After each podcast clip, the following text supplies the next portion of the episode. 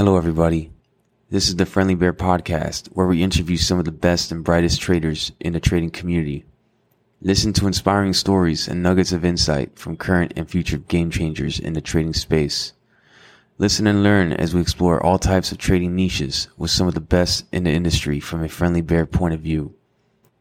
Make sure to check out the Friendly Bear Podcast new YouTube channel called Friendly Bear Research, which includes all the podcast video content and supplemental screen shares. If you enjoy the podcast, please consider leaving a five star review on iTunes.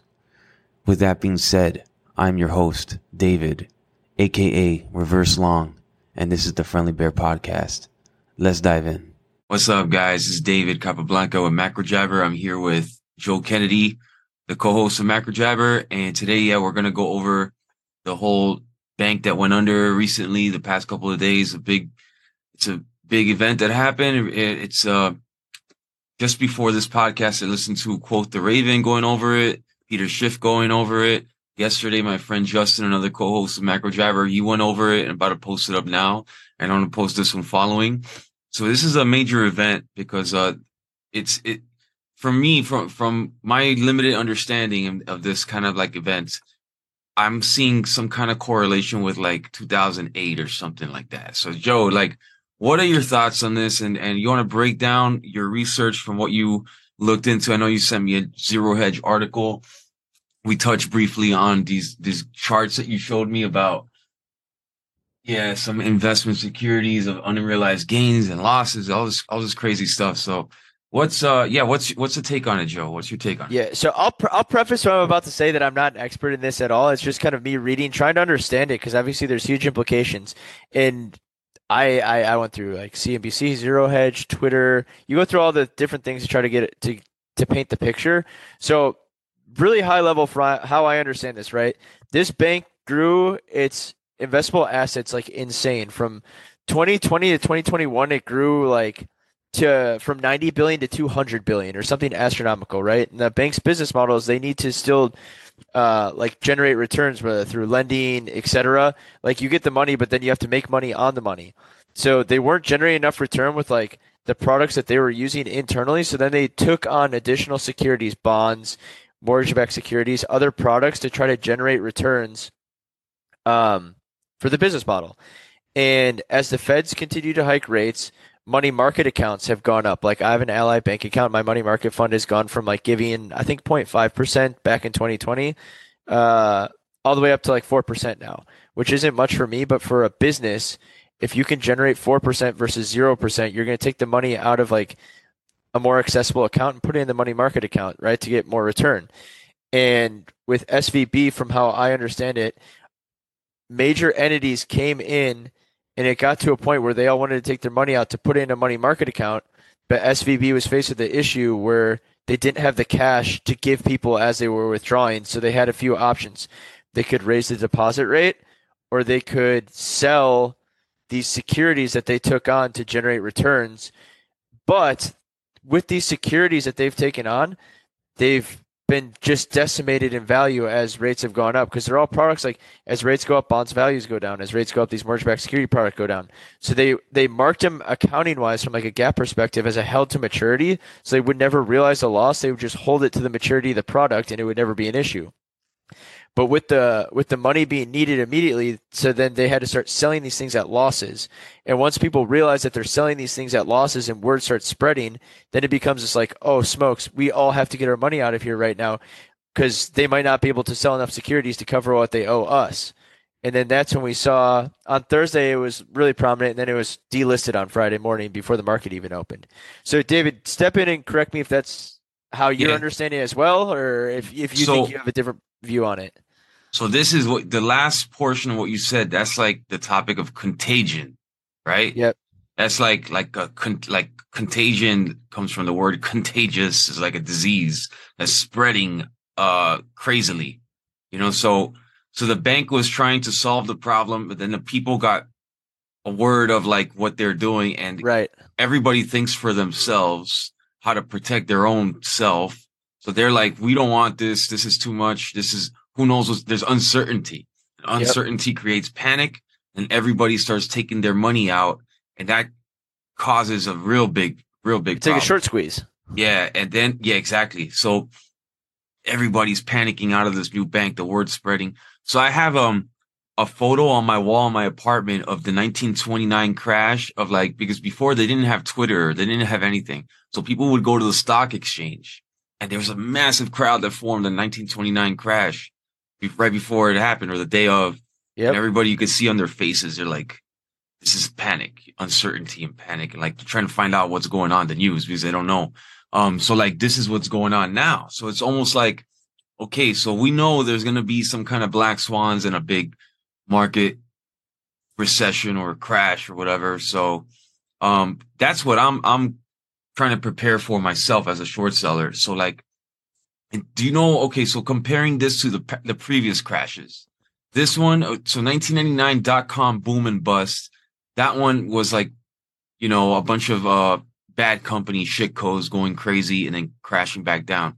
Now, 2008, you had like Bear Stearns and stuff. So do you know, is there any correlation between this and like, Yeah, I haven't caught. I I I- I don't want to speak to it one way or another because to be honest with you, I don't I don't know that I understand fully.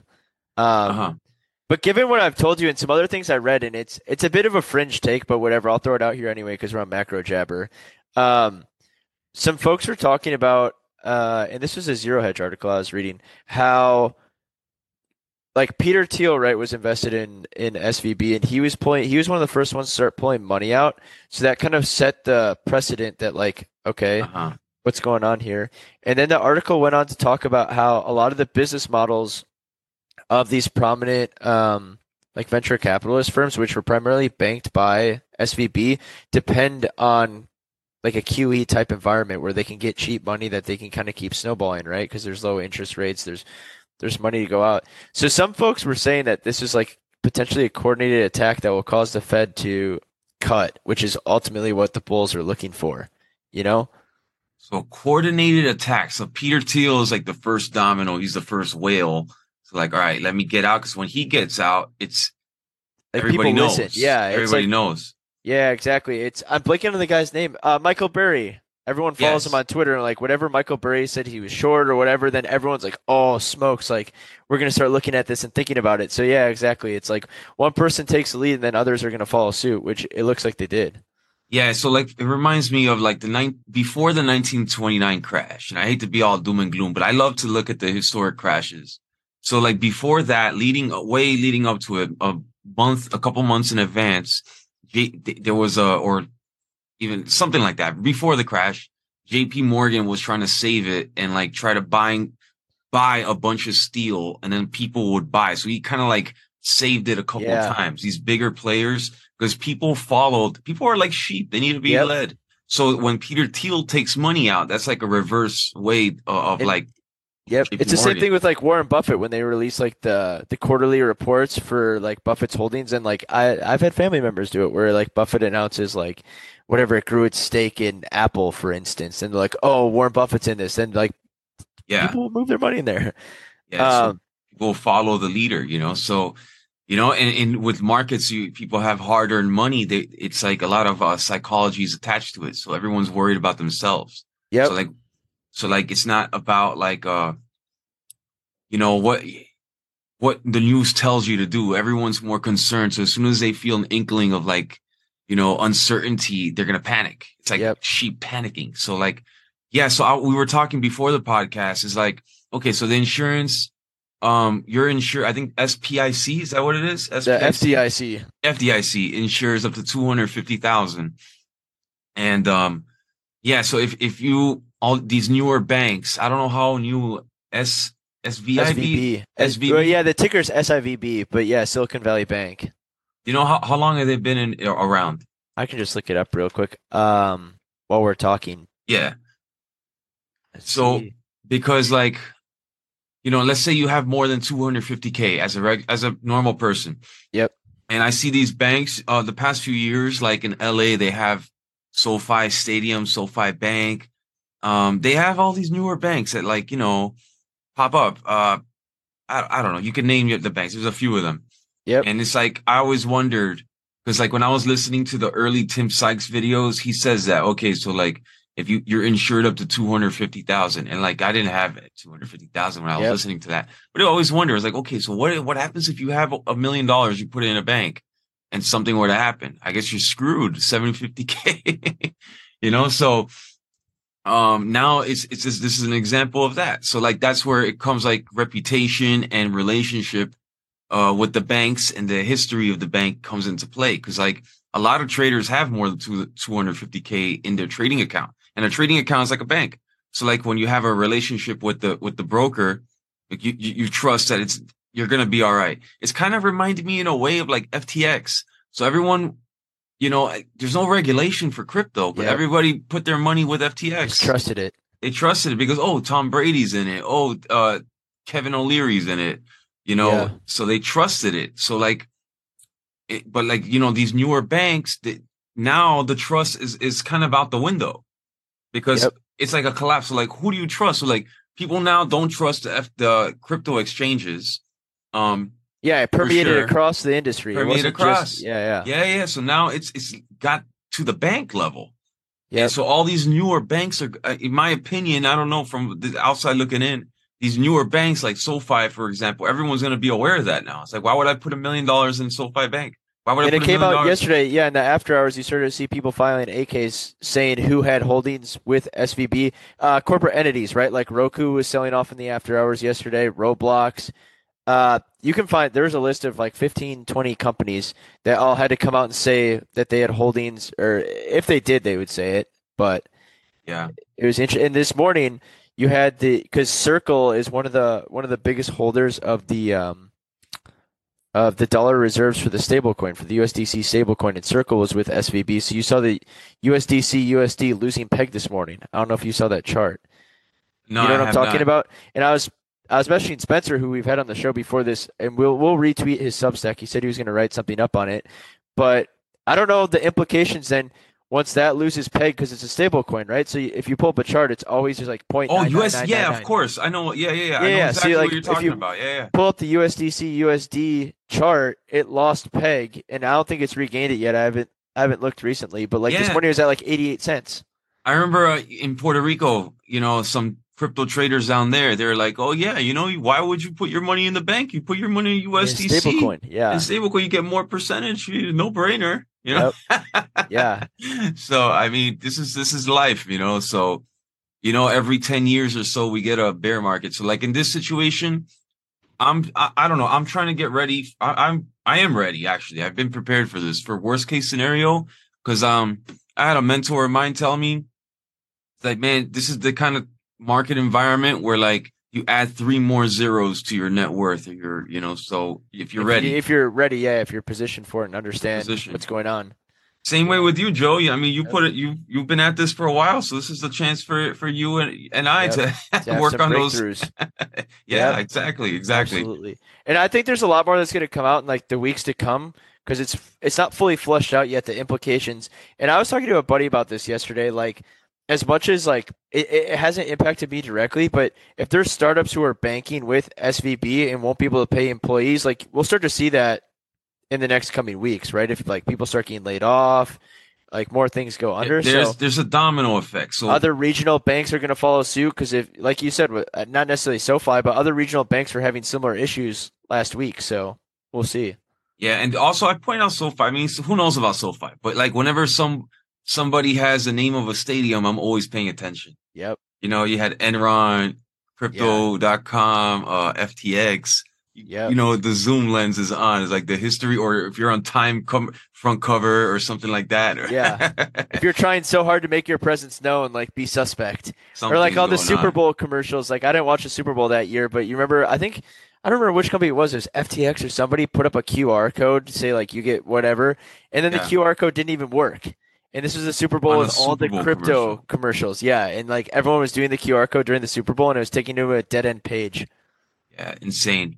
Um, I remember seeing there was, you know, just to start to close it up. So I remember seeing this show on Netflix. I forgot the name of it, but it was this crypto um show. It's like a TV series. It was on Netflix, and it was based out of Miami. It had this maybe someone in the ch- is in watching his nose. It was a girl genius that was like a hacker, and they did this crypto coin and whatever.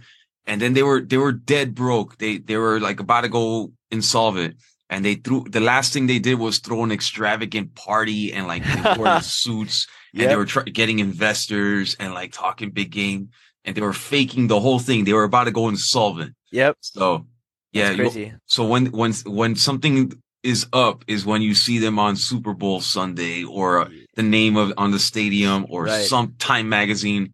Something is crazy, but yeah, man, always always uh interesting how it plays out in hindsight, right? So, but yeah, exciting stuff for Macro Jabber. I don't know if you saw Joe. So we brought Audrey on. Yep. Justin's on board. Uh, we're starting to get some shorts out, some reels, and get this thing going. Um, at the 54th floor, whenever you're in LA, that's the new. Uh, we have a six set up there. Yeah, I Uh, watched the interview with Audrey yesterday. It looks awesome. You have to wait for a sunny day. yeah. It's not, so it's it's like raining and, and stuff uh over here today, which is rare in LA. LA doesn't really rain that much. But Yeah. um, but yeah, I'm excited for that. So I started. I ordered some new microphone equipment stuff. So yeah, trying to. I got some trading profits. Might as well put it into something cool. So Soon, Macro Jabber's gonna have like four different camera angles going on. And yeah, yeah, exactly. Cool. I'm thinking of ordering. Um, well, I'm gonna we're gonna set up this office space over here with like a neon light of macro jabber. You know, so Sweet. Cool. yeah, pretty sick. Awesome. Well, I appreciate Alright. you hopping on for a quick one, David. And uh, obviously, we'll talk about this more as it goes on. Absolutely, This isn't yeah. going to be a one-time thing. So Absolutely, man. Um, yeah. Whenever you have any anything to say about it, we we'll do one. cool. So, Awesome. Alright, Joe. appreciate it, David. We'll talk later. I'll see you, man. All right. Bye. That concludes today's episode. Make sure to like and subscribe to the channel on the platform you use. The Friendly Bear Podcast is hosted by me, David, where you can find me on Twitter at reverse underscore long. You can find the Friendly Bear Podcast at www.thefriendlybearpodcast.com as well as on Apple Podcasts, Spotify, Audible, Amazon Music, and now on YouTube at Friendly Bear Research. Until next time, thank you for listening to the Friendly Bear Podcast.